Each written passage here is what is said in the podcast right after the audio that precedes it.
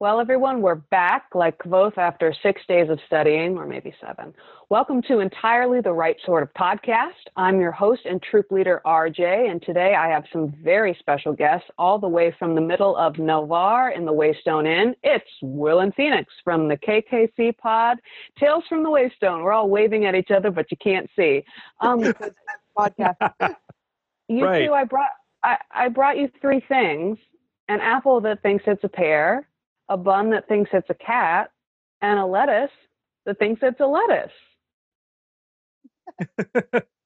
So we have brought a, a cat that believes it's an otter. what a clever And- cat. We've got a, a devil that thinks it's a man. Very Encanis like. Yeah, How is everybody today? We're we're doing, doing well. good. I also think that we have an elephant that thinks that it's Cheyenne because it has the little yellow hat. What a cutie. Yeah, we're doing well. How about you? Good. Happy to hear that. I'm doing well as well. Trying not to go too crazy in this coronavirus time. As our dear listeners know, we're still in the middle of that and are slowly opening everything back up. But I'm pretty sure I'm going to be working from home for a while. So settled in. Trying not to work from my bed too much. And podcasting. Good luck with the not working from your bed too much. I work from the couch all the time. It's so hard. It's so hard. Well, today you two are here with me to talk about the fascinating Auri. Thank you so much. Some theories, some speculations, and what we find enchanting about her character. So, as you and my dear listeners may know, all five of them, I start out with seven things uh, we know about the character or can speculate. So, we're going to switch off. I'll go ahead and start about Dear Auri, number one, she studied under Master Mandrag at the university, studied alchemy. Yep, we can see that in her. We can see that in uh, the slow regard of silent, uh, the slow regard of silent things, where she talks about Mandrag's lessons when she's making soap, and she seems to have an alchemical understanding of chemical properties. Thought that was fascinating. Yeah, it is. Who wants to do number two? All right, I'll take that one. so she seems to have some knowledge of the Amyr and the Ciridae.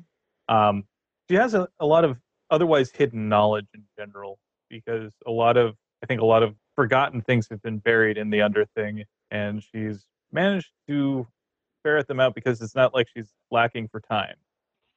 She has a book of secrets that she's going to be giving Kvothe in full regard. So, I thought that was fascinating. it is. That's a fascinating little book. Phoenix, you want to do number three? She likes to be scrupulously clean and will not wear secondhand clothing. Uh, she's all about the mise en place. What a what a phrase that I don't know, and you guys might have to explain to me later. Um, Will might have to explain that one. I So- think he wrote that. mise en place is when you have sort of this everything in its place idea um, where oftentimes like it comes out of french cooking where you have the little ramekins of all of your ingredients so then when you're ready to use them you just dump them in and then you're all set to go instead of having to dig through cabinets and cupboards when it's time to put them in and so you can season right on the go that makes a lot of sense. Yeah. Maybe And- Auri is French. a little bit uh, with a with a little dash of Marie Kondo thrown in there. Oh my gosh, yes. I mean, and that actually brings me, yeah. So go ahead. Oh, n- I mean, you you. Well, let's let's finish our seven things first, and then we Yeah. can Yes. just yeah, we can just roll with it. So, number the fourth thing we know about Auri um, that Kvothe figures out, I think, through trial and error, is that she does not like questions and she does not like remembering. who does? yeah, but she Certainly not me. specifically doesn't like remembering. hmm But this is common in a lot of our main characters. Kvothe That's doesn't like remembering things. Yeah. Denna doesn't like remembering things, or at least Kvothe says that Denna doesn't like remembering things.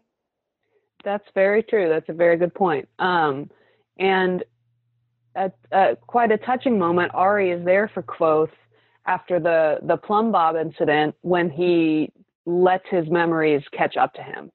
Um, so I think, and I think we'll talk a little bit later that they just they have a, a very special relationship in that he is pretty much always honest with her, and uh, I think she kind of brings out some of his inner child.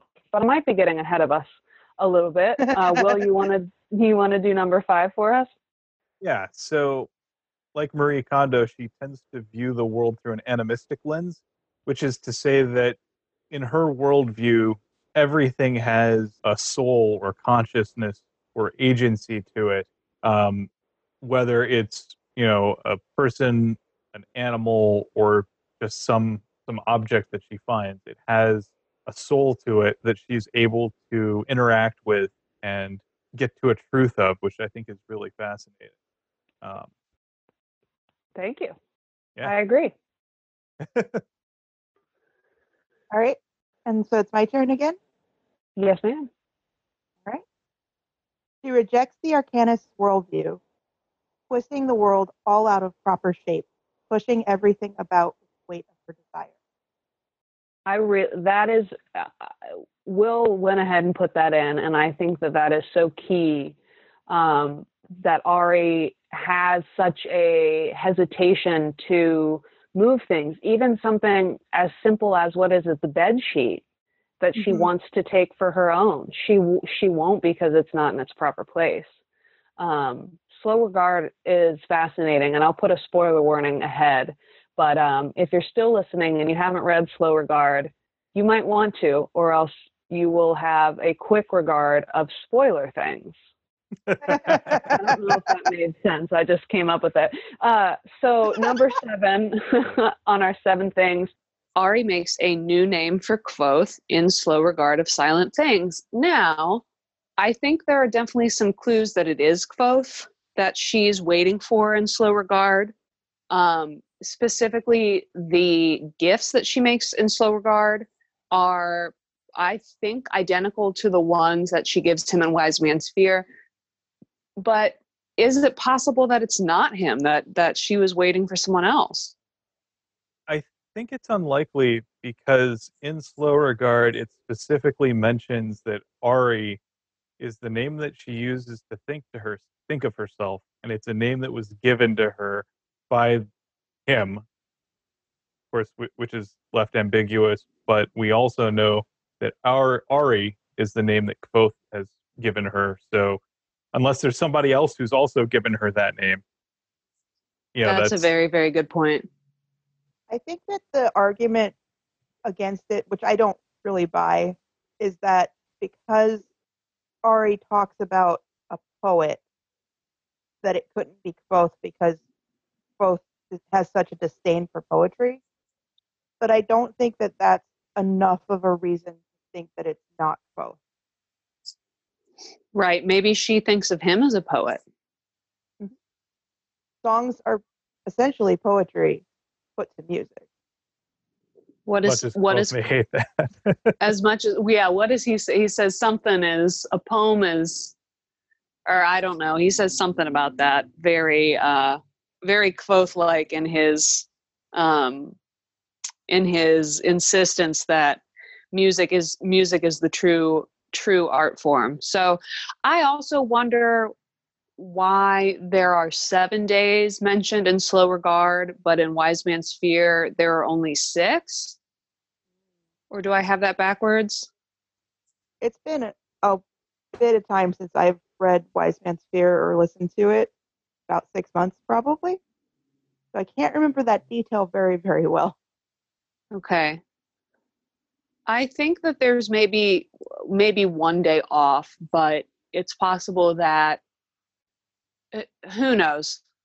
It is very possible that they that they are the same. And I think Will the point you made about her calling herself Auri, I mean unless somehow someone else as you say named her Auri and I'm not sure who else that would be because Elodin seems not to know her by that name And even if he did name Auri that, you'd think that he she would mention that to him when they meet up. Um, but I and we don't really know what it means or um, you know if it is in fact Kvothe's naming prowess. I think um, there's definitely I'm going to jump already to the fandom theories. There's definitely some theory out there that Auri is either Tabitha, the woman who we hear um, Ambrose mistreated and ran away, or that she is the Princess Ariel, whom Kvothe mentions to Aaron in Wise Man's Fear. I think this is the only time we hear about Princess Ariel, whose name in the audiobook is pronounced literally Ari L. So, mm-hmm. um, now as far as Auri being a missing princess, I think that there are um, some some key some key hints to that in that she eats crimly, she keeps herself clean, she won't wear any secondhand clothes, and again, one of the reasons I think this theory is probably true is that Elodin only accepts Kvothe into the naming class after he hears Kvothe call Auri Auri. And it was only like a week before that he told him no. So perhaps, um, like with Kvothe's naming of the horse, Kethsailhan and Ketsalem in uh, Name of the Wind, and him naming Denna's Patron and him naming Nina, uh, he's he might be very close to the mark of Auri's real name. Side note: In a recent Red Dead Redemption playthrough, I named a horse Ketsalem and also named one Madra. So I'm just really you know, names are important. So we hear. Well, isn't that the isn't Ketsalem also the name of your guitar? It is the name of my guitar. One of my guitars. Incredible. One sock. It's the blue guitar. yep. I love that. Yeah, and... the other one is named Kvothe because it's a, a little guitar. It's a parlor size guitar, but it is louder than it has any right to be. God bless. Tehlu help us. I also, and I think you two know this, but I have a cat named Bastus who is very much like the book Bast in that he, I don't think is from this realm, but he also, when he was a kitten, they told me he accidentally, this is kind of sad, got his leg shut in a door oh. um, when he was a baby, a foster baby in Texas and so he walks around crouched. So it's literally like he has little goat legs like that. Aww. he's he's really cute and he's also a shirt hole as they would say on the good place. Yeah he's a, a he's a little buddy. Oh he's a handful but but but he's a good boy. Um so since I'm, I'm i'm in the theory part of my little shared document so what do you guys think of another i think talked about fan theory that auri is an angel possibly the angel that we hear he fights with and that chronicler says he kills? What do we think about just because of the halo imagery of her hair i think this is maybe why some fans think this and because of her seeming purity of spirit and her beneficence and her connection to, as you said, the world and things in it. What do you guys think of the Auri as an angel theory? So my thought on that is that it's horse hockey, like so much of okay. Kvothe story. Um, we know that a lot of the stories about him are things that have gained a lot of legendary accretion. And I think that there are parallels between Auri and the angels as described in Scarpi's story um, with Tehlu, etc. Like all of that makes there's parallels there, and I can see how, especially if that's the dominant religious framework that people view the world through, could then make those those connections within Kvothe story as they hear it and retell it um, I think that I don't know what angels are actually like in Temerant, but we know what people believe about angels, right? Like we mm-hmm. don't even know if angels are real. We just know what people believe about them. Right. Um, and so I could see that being maybe maybe she is the one that people believe is an angel, even if I think she's a mortal human personally. I I think she's a mortal human. There, you know, at this point, I'm ready to believe almost anything Pat's told me because it's been nine years and I've been on Reddit a lot, so I've just read all of it. Um, yeah, really, the only things we hear about angels are that angels gave, um, oh gosh, Nina the dream about the pot.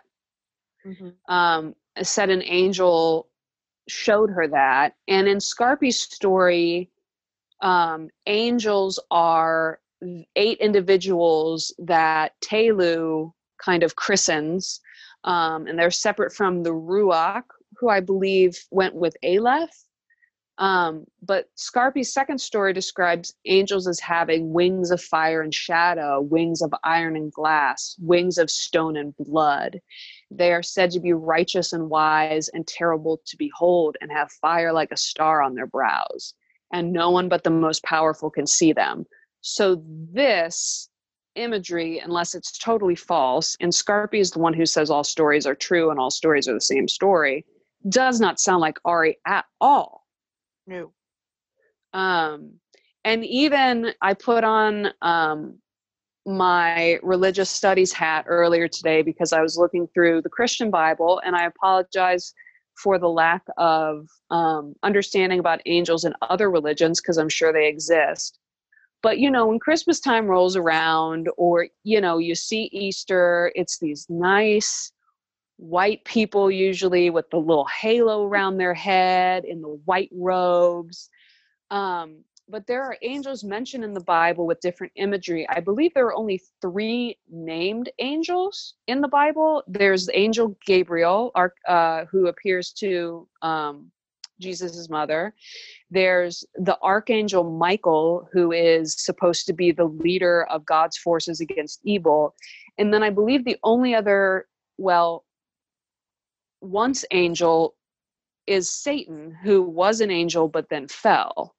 Um, and I was looking through the book of Revelation today, and there is so much imagery in there, particularly a lot of sevens, like with the Kingkiller Chronicle. Um, and there are the angels in the book of Revelation, which is the last book of the Christian Bible, actually herald a lot of cataclysmic events on earth that lead up to this huge battle between heaven and hell. And there aren't many descriptions, but there is one who's described as wrapped in a cloud with a rainbow over his head. His face was like the sun and his legs like pillars of fire, which is pretty. That's like you got the cloud and you got the rainbow, which is also mentioned in Kingkiller Chronicle because didn't he read that one book where the Chandrian were like at the end of the rainbow or something like that? Oh yeah, the little children's fable. Yeah, and he says, "Why would why would anyone want to make kids afraid of rainbows?" Um, so in the yeah in the book of Revelation, and I think elsewhere in the Bible, the angels are very powerful, um, much different than the angels I think we normally picture. So all that to say, as we alluded to, with this imagery in mind, it seems a little more unlikely that Auri is an angel unless she possesses some kind of power we don't know or unless she's in hiding. Um, I don't think there's any imagery about wings with her or with fire. There's definitely light imagery, sun imagery. Um, I think, and this is maybe what we call tinfoil, that Auri could be one of the Ruach, I guess, because Scarpi says they're pure of heart. But I think Auri, I, it just seems like she's a normal human being who has just been through a lot um, and who is very intelligent. So that was my little research on uh, little reading of the book of Revelation. Always something to just really brighten up your morning. Paging through that because it is it is something. Um, I wanted to go uh, back to what you said, Will, about you thinking Auri is a normal human, because I'm thinking about the under thing now, and I'm thinking about what it used to be. And so this comes from the story of Myr Tariniel and also what Elodin says about the university or the the university being built on the ruins of a much older university. And we know that they uh, that the university is in the Baron of Bellany, which sounds a lot like the city of Belen, which we hear, I believe, in Scarpi's story. So, is it possible that the old university is the underthing, and that Auri has been living there forever? is Auri immortal? So, so I, I have uh, I have a thought on living there forever because Yes. that would imply that Master Mandrag was also immortal. Oh man, you're poking holes right in there. I appreciate it. so I actually do have some thoughts similar to some of this, and I don't think it's strict immortality. Um, however, we know a couple things about the prime material plane in Temerant, and then also the plane of the Fae, which is that time works differently in the two of them. And Mhm. we know a few, we've observed a few things in some of the rooms that she's found in the Underthing. For instance, she finds this ornate sitting room that's seemingly untouched by dust or mold or rot or any of the usual decay that one would see in a state of benign neglect. Um, and things that, like, I mean, she finds that fine linen sheet that seems brand new, right? Like, these are rooms that don't seem like they've been left abandoned for thousands of years. Um, and so my thought is this may actually represent a, con- a planar convergence between mm. the prime material and the Fae. And so that means like she may be occasionally wandering back and forth between Fae, the like Fae, the Fae world where time passes, you know, where a blink of an eye represents maybe 10 years, 10, 15 years or more, or depending on which way you're approaching things. The clock seems to to spin a little bit differently. So I think there's some of that where her she's definitely older than she appears, probably because she's spending time in places where time doesn't pass in the same way that it does in the prime material, and vice versa. I oh. really I really like that. Sorry, Phoenix, go ahead. No worries. The other thing that I was thinking is that because he doesn't seem to have a set map of where things lead from place to place within the underthing, it seems like things move Hmm. a little bit, like trying to get her way back and forth between rooms within the underthing. Don't seem to have a set path. I, I, you know, and I haven't read Slow Regard enough to really zero in, but it does seem like there are parts she hasn't seen. There are times she gets lost. I mean, there are parts that she seems very familiar with and parts that she doesn't. My, I guess my kind of wonder is, is, and, and maybe this is just because I don't fully understand Ari, but if you're a scared young girl, I mean, that seems like a terrifying place for you to go.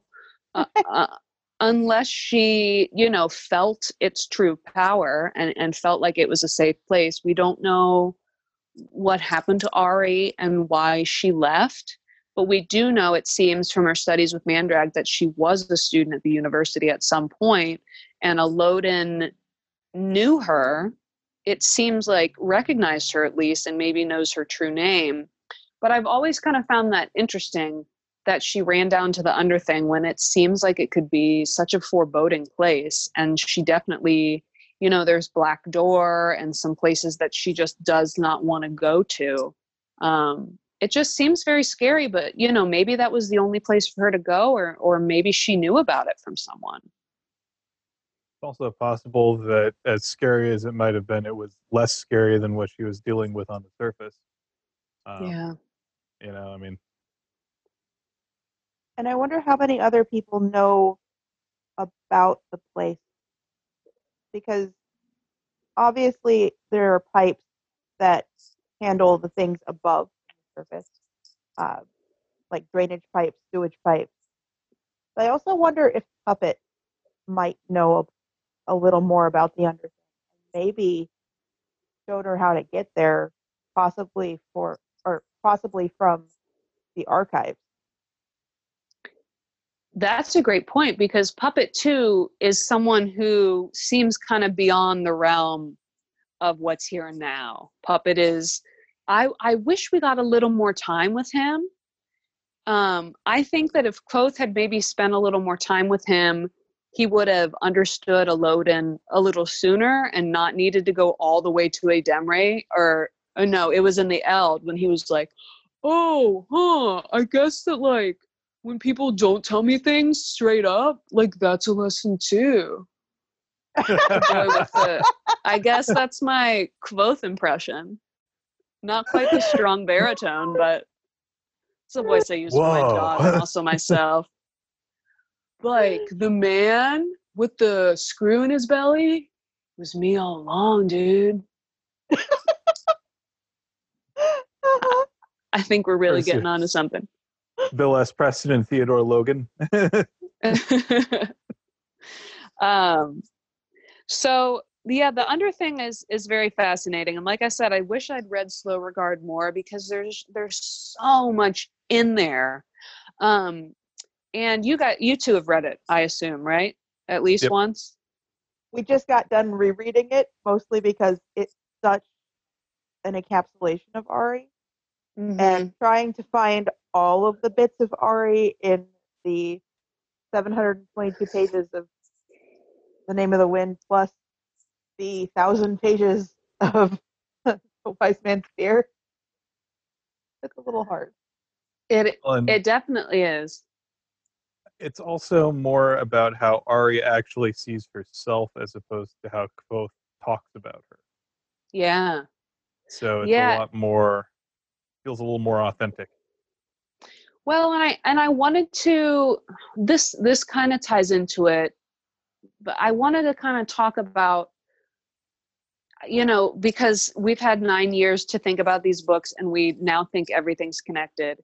If Yeah. Auri is um if she's a namer or if she's a shaper because she definitely seems to understand the way of the world and she she exerts her will on um I believe it's when she's making the candle, she kind of brings all her power to bear. And I don't know if that's grammarie or I if that's shaping or if like Kvothe, we just know nothing about alchemy and alchemy in fact has a part of grammarie or shaping or something like that. But she definitely has some kind of power for sure. And she seems to use it primarily to find and preserve harmony as opposed to mold it into what she thinks it ought to be. Like Mhm. she's trying to preserve the way things are supposed to be, the way they're in harmony with the way they fit. Like she's not sitting here trying to make it the way she wants it to be because clearly there are things that she wants to be different, but she recognizes shouldn't be. And we mentioned that in the seven things that she rejects you know the arcanist worldview um, that you mentioned of of trying to shape the world and changing things and you and using your alar to make things the way that you want. Um, auri is very careful to i think listen to things and feel things and make sure that they are happy um, especially with fulcrum who she i think carries all over the underthing just trying to find a place where he's happy. Um, and it's only when he drops and he breaks that she realizes he's meant to be like this and then you know she can put his pieces somewhere. But man slow regard is, is just fascinating. Um, i think it it tells us so much about auri and gives us so many hints of what's in the underthing. So it's good stuff. I also note that she names a lot of things differently than like normal society would have, thinking about the butter with the knives in it, I think is a way to say that it's spoiled. Mm. Hmm. Saying that Right. things either have knives in them or will hurt, like have things in them that will hurt you, is a way to say that they're dangerous. I think yeah, that's that's very true. Is there anything else she says has knives in it or anything like that? Uh, not necessarily always knives, but there's something that causes some sort of pain oh, along with her candle making. Mm-hmm. I can't remember exactly what it is. And Will is at drawing a blank as well. so That's that's okay. Maybe a listener can can send me send us an email. I Or get at us on listened to this Twitter. yesterday. I just listened to it yesterday, and I should remember, but I don't. The the candle is um, one of several gifts she brings Kvothe. Um, and she seems to have a hard time in slow regard deciding what exactly to bring him. Um, so it was the candle, right? The kiss, and then the knowledge that he could stay in the underthing if he needed to, which I think is an incredibly generous thing of her to do because she's so hesitant with other people.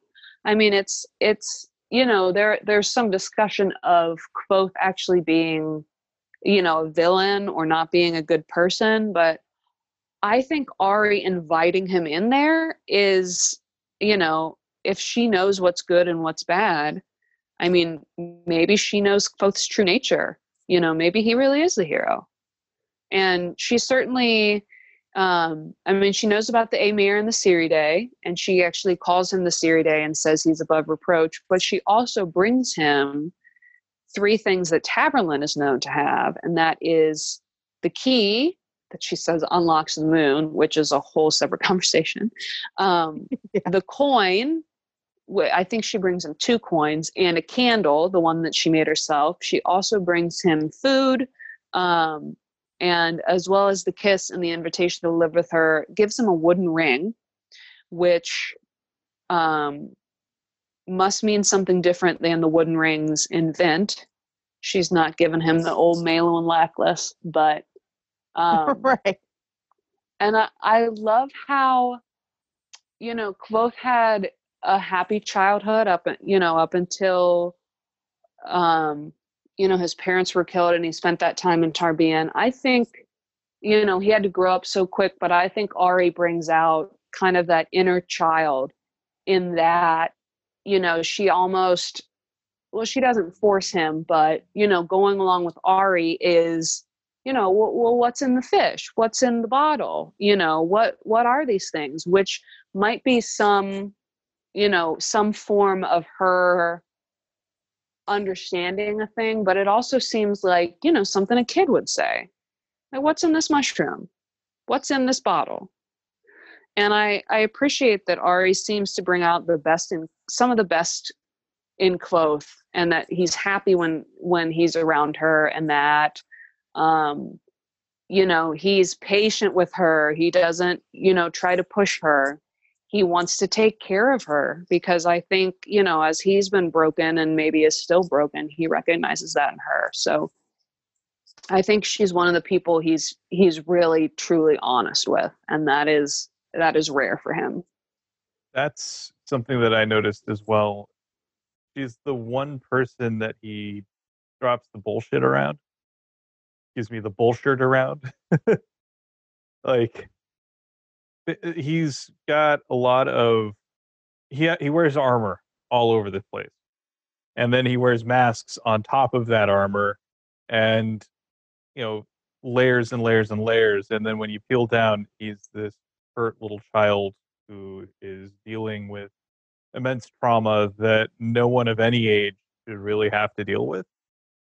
And um, y- you're right. When he's around her, he kind of goes back to that more innocent child that's able to be vulnerable and is able to, um, you know, just be as opposed to trying to be someone. hmm But, and I, I think that's, um, you know, his responses to her are ones of empathy and ones of quiet and listening. He, he's never trying to impress her. He's just trying to do things that she will like because he cares about her, um, which is rare for him. It is. And I, I was just thinking now that I think maybe with Auri, he learns some of the lessons that he ends up learning in Ademre. And, you know, the heart of Ademre is stillness and silence, is what is what either Vashet or Tempi says. And it and Kvothe starts, I think, learning this with Auri because at first, especially, you need to be careful with her um, you know, no sudden movements, no questions, and you know, no talking while they're eating. I mean, this almost now that I think about it, kind of I don't think he ever thinks about Auri when he's in Ademre, but these are some of the same some of the same things as well as the maybe, you know, speaking without thinking, using his his gut instinct just to answer Auri's questions.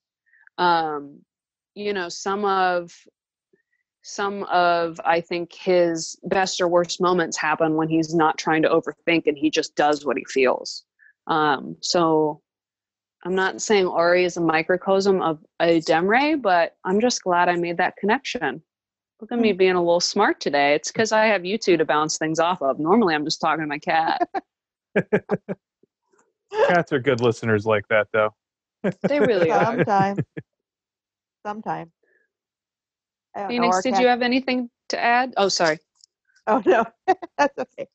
Uh, actually, Will, Will and I are on the same page. He covered all the things that I was going to say. Now, I know when we were um, prepping for this podcast that we wanted, um, Will and, and Phoenix wanted to talk about um, the moon and its connection to the, how Auri names the days in slow regard. You want to go ahead and launch on that? Yeah, so like the first day is referred to as a white day, which I think refers to a full moon. Things are bright, clear. Um, like on a on a full moon night, you can see everything. Like it's it, it's like a, a just a relatively dim day, but you can see everything pretty clearly without need for you know lights or anything else. Um, and then from there, um, goes into a waning day where you know the moon is starting to be a little less full and then you go into there's this one day where she just cries and that's i think your complete new moon where it's it's black there's nothing and then from there you can see her slowly starting to push back as it goes into a crescent day and it's a it's a miserable day for her but she gets through it and then it's a waxing day where it's getting stronger and she's actually making things it's making progress and then back to a white day I really like that. I had not made that connection. Um, and we know that Auri is is somewhat connected to the moon. Well, Kvothe calls her his little moon fae or thinks of her as that, but she is she's kind of afraid of the moon. I mean, and, and maybe she knows the power that it has, um, particularly with kind of opening and closing the portals to Fae. So it's possible that with the moon, um, she maybe feels it's turning even when she's below. Um, I think that I think that that is a is a wonderful connection. I'm flipping through a little bit trying to find some of the the the phrases she used for her for her days. But like you said, there's the white day, the turning day. That's a really good connection. well and i also noticed like her her relationship with the moon is also complicated depending on where she sees it and how it looks like so there are some days where she looks at it and it looks nurturing and protecting and she's glad and then there are other days where it looks frightening and pointy and she's not not so happy to see it she's rather afraid of it um, on those crescent days. Sometimes it looks like it's looking down at her with reproach. Yeah. So I think she has kind of a complicated relationship with it. And granted, I think she has a complicated relationship with everything because the world is complicated and she's trying to keep it in balance and keep it in order. And that is no small task. Um, and all she can do is take care of her own little slice of it. Mm-hmm. Yeah, she really does feel that weight so heavily to take care of the world and and put things in the right place. And it almost seems like she might think she's one of the only people who's do, who's doing that work because other people are so careless. So I, I wonder why she kind of puts that weight on herself. Probably because she's able to see things that no one else can. Mm-hmm. Um, she's able to hear things that other people don't take the time to listen to. If you were to hear someone crying out in pain and you were the only one who could hear, you would be the only one who could respond.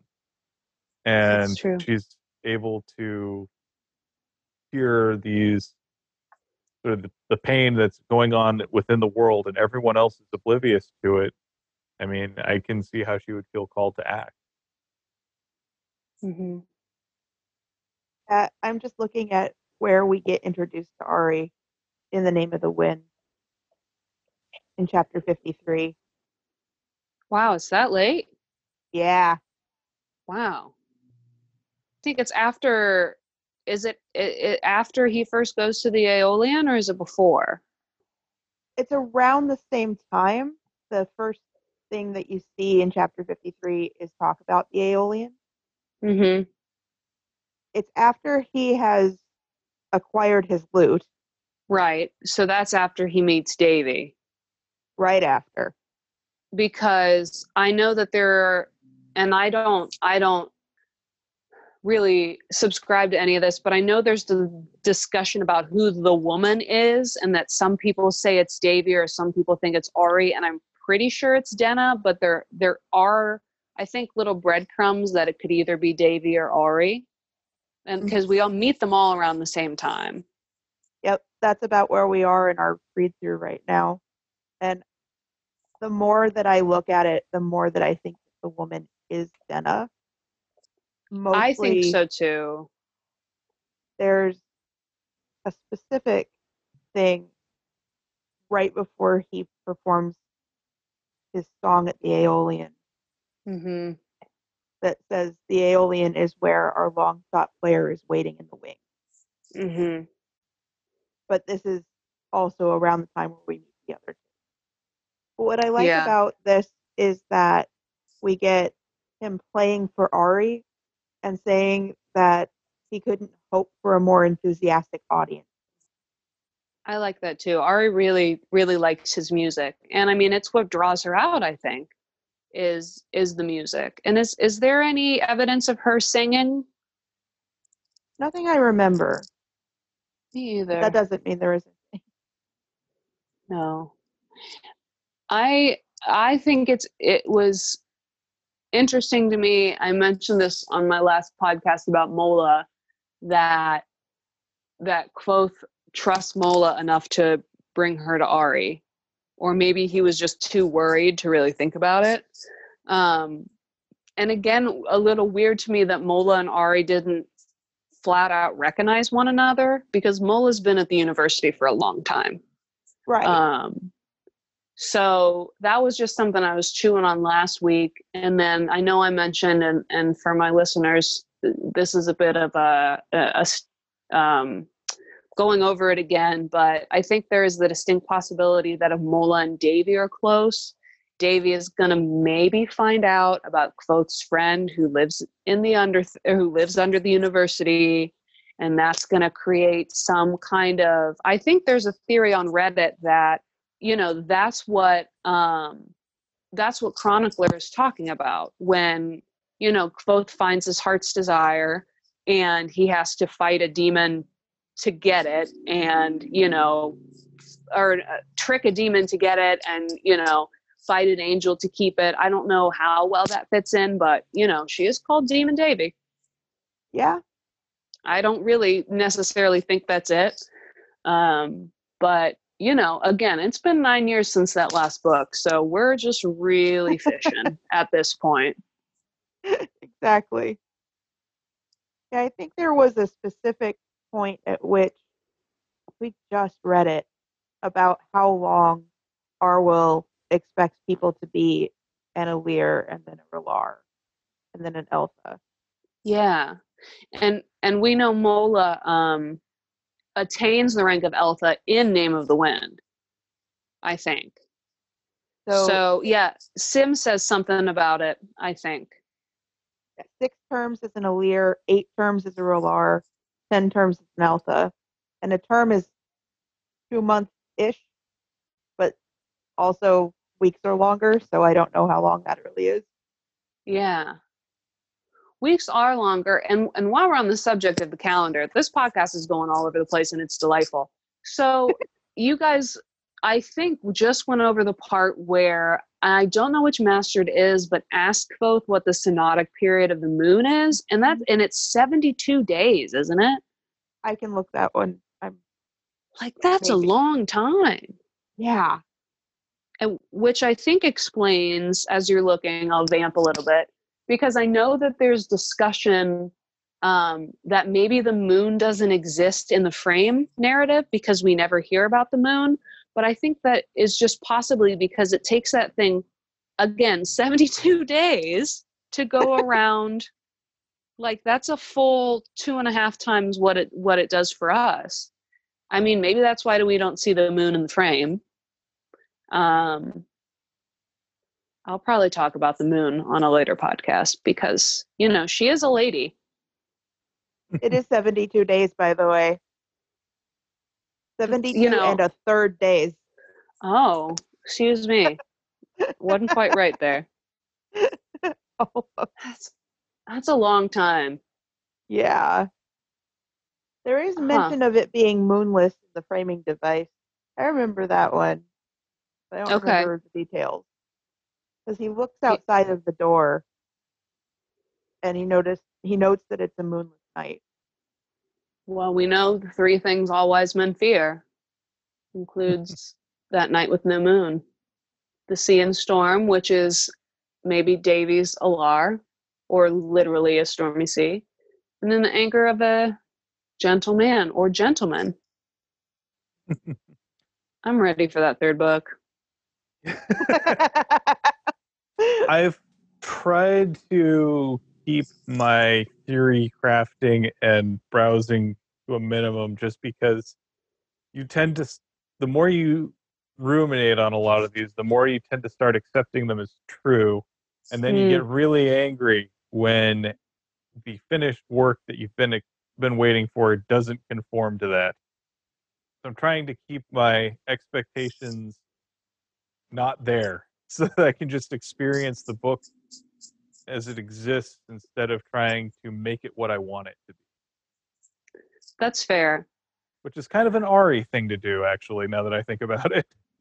Yeah, just just let it happen. Let it come to you. Yeah. I'm a little gullible, so I will believe almost anything for about three seconds, and then just kind of like I will I will I'll believe anything um, until I, you know, stop and think about it. But if you, you know, told me X word was written on the ceiling, I might literally, I might look because I'm just like, oh, really? So a lot of these theories I take and I read and I, I sit with them for a little while, but hopefully, um, as you said, none of them really color my experience of the third book. And at this point, I'm really ready for anything. Like, anyone can die anyone can be anyone you know denna can be a time traveler both you know maybe Kote is was never even Kvothe. He's just some dude with red hair who posted up in an inn and is trying to tell these stories. I mean, what you know, really, truly. Yeah. Yeah. So after the Skraeling incident, and Jake comes in, and there's the big old death spider thing. Yeah. Uh, it says hours later the innkeeper stood in the doorway of the waystone and going further down the page looking up he saw thousands of stars glittering in the deep velvet night with no moon Mm, okay. And that is there's not much time. I think it's is it it's the next day after the Scrael that Mhm. Kvothe goes and kills them. It does a full day pass. Yeah. I think, and then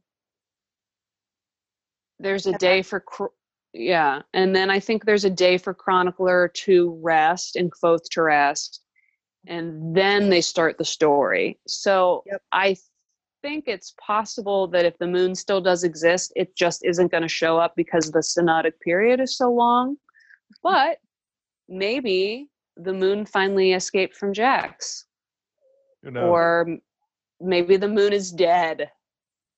Well, like they say that the King Killer Chronicle moon is full or new for at least seven days in a row. So Oh, that that explains wa- it. with that synodic period, I did some uh, quick Reddit browsing while we were talking here. My man. so Yeah. I mean that would and- explain that. and and we know a clever mortal fears fears the night without a hint of sweet moonlight. I think that's what Felurian says. So it, you know, this is the time when when Fae is open, and it's coming in. It's coming for you. From beneath you, it devours. It's a Buffy reference, I, I- think. I yeah, that, I, that's what I was thinking too. yeah, from I think the seventh season when there was that weird giant snake thing, which I hated. I don't now I'm thinking of the snake thing. Okay, back to Oh. Ari. a, a girl. Um, what other what other Ari things are there out there to to fish for? I feel like we've covered some of the some of the good stuff. Phoenix is still dutifully looking for something. Oh, I'm just looking around in the book because sometimes I'm like, I know that there was a reference to something and I cannot find it. Uh, you know, talking about our, our poetry bit, I found that briefly and now it's gone. Uh, but I believe it's uh, Kvothe dad said something to the effect of how can you remember words that are not set to music? Mm, yeah. I forget that. And I, right. And I don't know if that's in Name of the Wind or if that's in, yeah, because I think he says it's to Simmon. But you know what? No. It might, huh? It's specifically uh, uh, Arl, uh, Arliden. Um, Oh, saying that to Kvothe mother in okay. the very beginning, and that that shapes Kvothe disdain for poetry.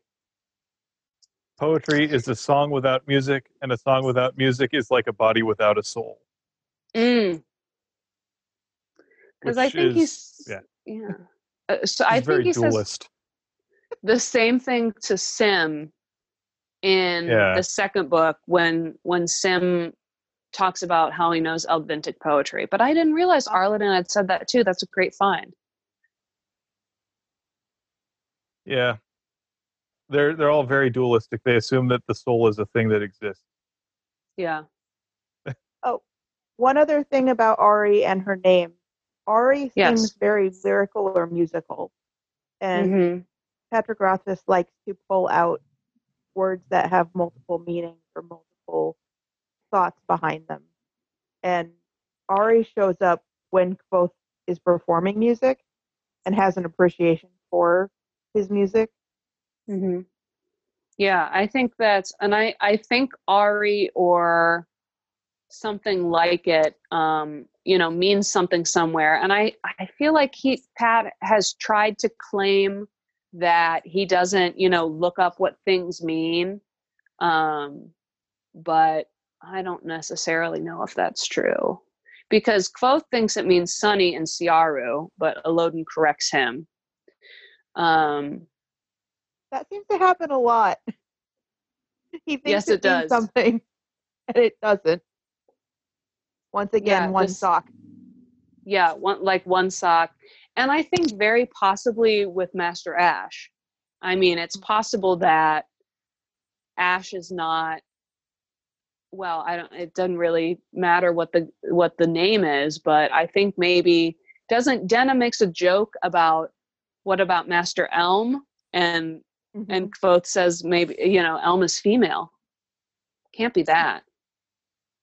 well, then you've also uh, got the ash and elm and Hawthorne too, Yeah. and Oh, that man. also shows up in Slow Regard of Silent Thing. Uh, Auri speaks about them, about those types of wood, and Mhm. also the holly berries. Yes. All all tied up. The the the King Killer wiki says the name Auri is similar to the Latin for gold or golden, which I believe is uh, aureum. I don't know Latin. Um so that Me neither. that could be I barely know English. Um Oop. Well, I just dropped my phone. We're ha- just Oh, having dear. a great day, aren't we? well, are there any other little little Auri things that we- that we want to discuss?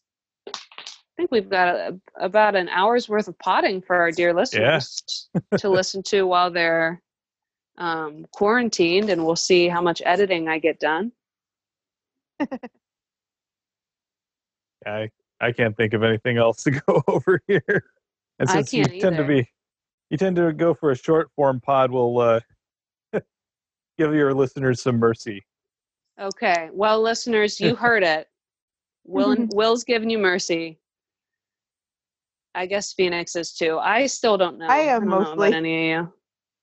I uh, I'm looking at some of the artwork that has been done specifically by Echo Chernik for the Mhm. Name of the Wind uh, art deck, the the playing cards, and looking at, at the depiction of Auri with her hair cloud around her and Foxen, little green glowing thing in her hand, and there's a lot of there's a key Mhm. depicted in it. So Key to the moon. yeah, and that's officially proved artwork for Yeah. her. So Yeah. I think Echo Chernik was on, I think it was the Road to Tinue podcast, and she talked a little bit about some of this. So that's a plug for them. And of course, this whole pod has been a plug for Tales from the Waystone, which you can find. Where can Pretty where can everywhere. people find it? Pretty much everywhere. I know I listen to it on iTunes or Spotify. yeah, it's on there. It's on Stitcher. Uh, it's even on Google Play Podcasts, and I don't know why I bothered, but yes, You you never know that's true. who's looking for it. Well, folks, we want to wrap it up. I think that sounds like a good idea. I think, well, maybe not exhaustive. It was very informative. It was a lot of fun. I of think fun. it was too. It was a lot of fun. Thank you both for for being here with me. Thanks and- for potting with us. Thank you to to the listeners for um, hopefully getting all the way through this. I mean, there is a lot to talk about with Auri, so I think we touched on some interesting stuff. Well, until the next time, may all your stories be glad ones and your roads be smooth and short. Here's to one more day above the roses. so one more day above the roses. To one more day above the roses. I hope I can say that. you can say it. okay. Bye, listeners. Bye.